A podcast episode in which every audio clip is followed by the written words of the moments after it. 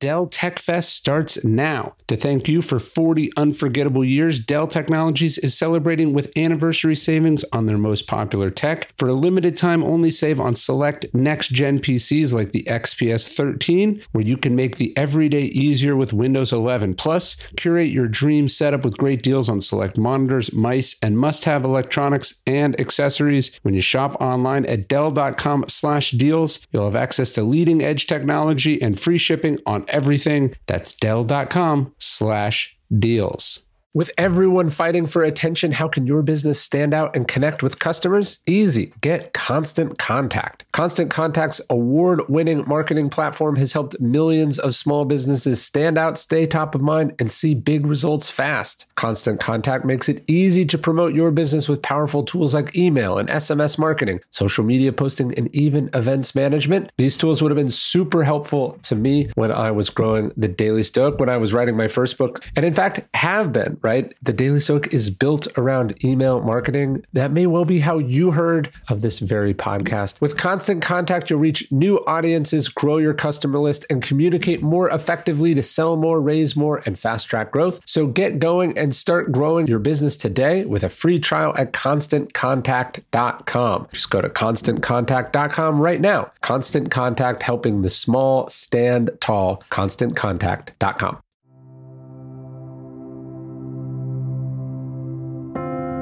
Welcome to the Daily Stoic Podcast, where each day we bring you a passage of ancient wisdom designed to help you find strength, insight, and wisdom in everyday life. Each one of these passages is based on the 2,000 year old philosophy that has guided some of history's greatest men and women. For more, you can visit us at dailystoic.com. How are you using your platform?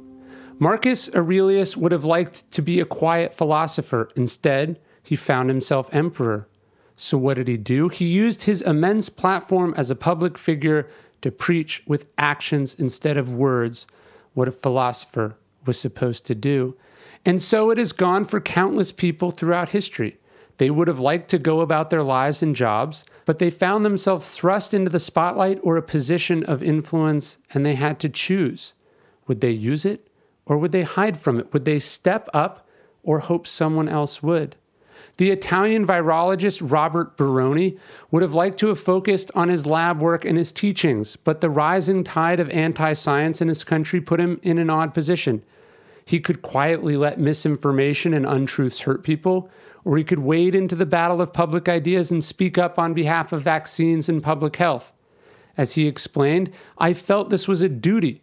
When you are a tenured professor, you are granted a lot of privilege because you are relatively safe in your job.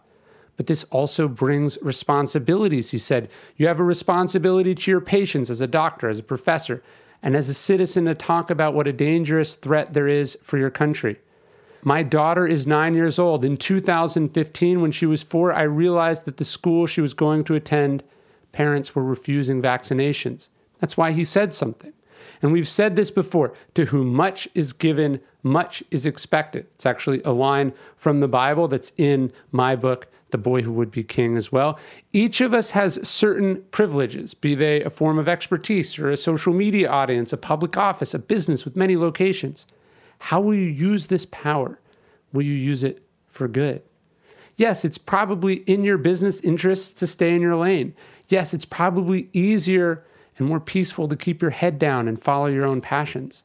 But what would the world look like if everyone did that? What would Rome be if Marcus had retreated to his estate like Tiberius, if no one ever came out and said something unpopular but true and truly necessary? And what if you never use your platform, no matter how big or small, to do what is right?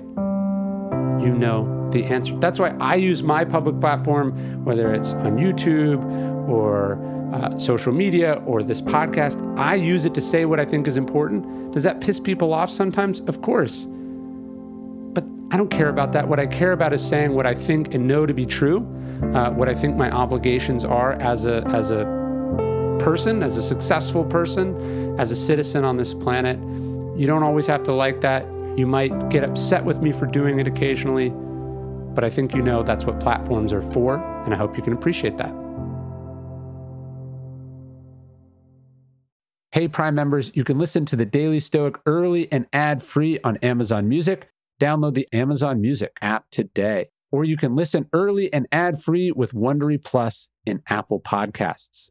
In the 1980s, Frank Farian was riding high as a successful German music producer, but he was bored. German pop was formulaic, dull, and oh so white. Frank had bigger dreams, American dreams. He wanted to create the kind of music that would rival larger than life artists like Michael Jackson or Run DMC. So he assembled a hip hop duo, two once in a lifetime talents who were charismatic, full of sex appeal, and phenomenal dancers. The only problem? One very important element was missing, but Frank knew just how to fix that. Wondery's new podcast, Blame It on the Fame, dives into one of pop music's biggest controversies. Milli Vanilli set the world on fire, but when their adoring fans learned about the infamous lip syncing, their downfall was swift and brutal. With exclusive interviews from frontman Fab Morvan and his producers Frank Farian and Ingrid Seguí, this podcast takes a fresh look at the exploitation of two young black artists. Follow Blame It on the Fame wherever you get your podcasts. You can listen to Blame It on the Fame early and ad free by joining Wondery Plus.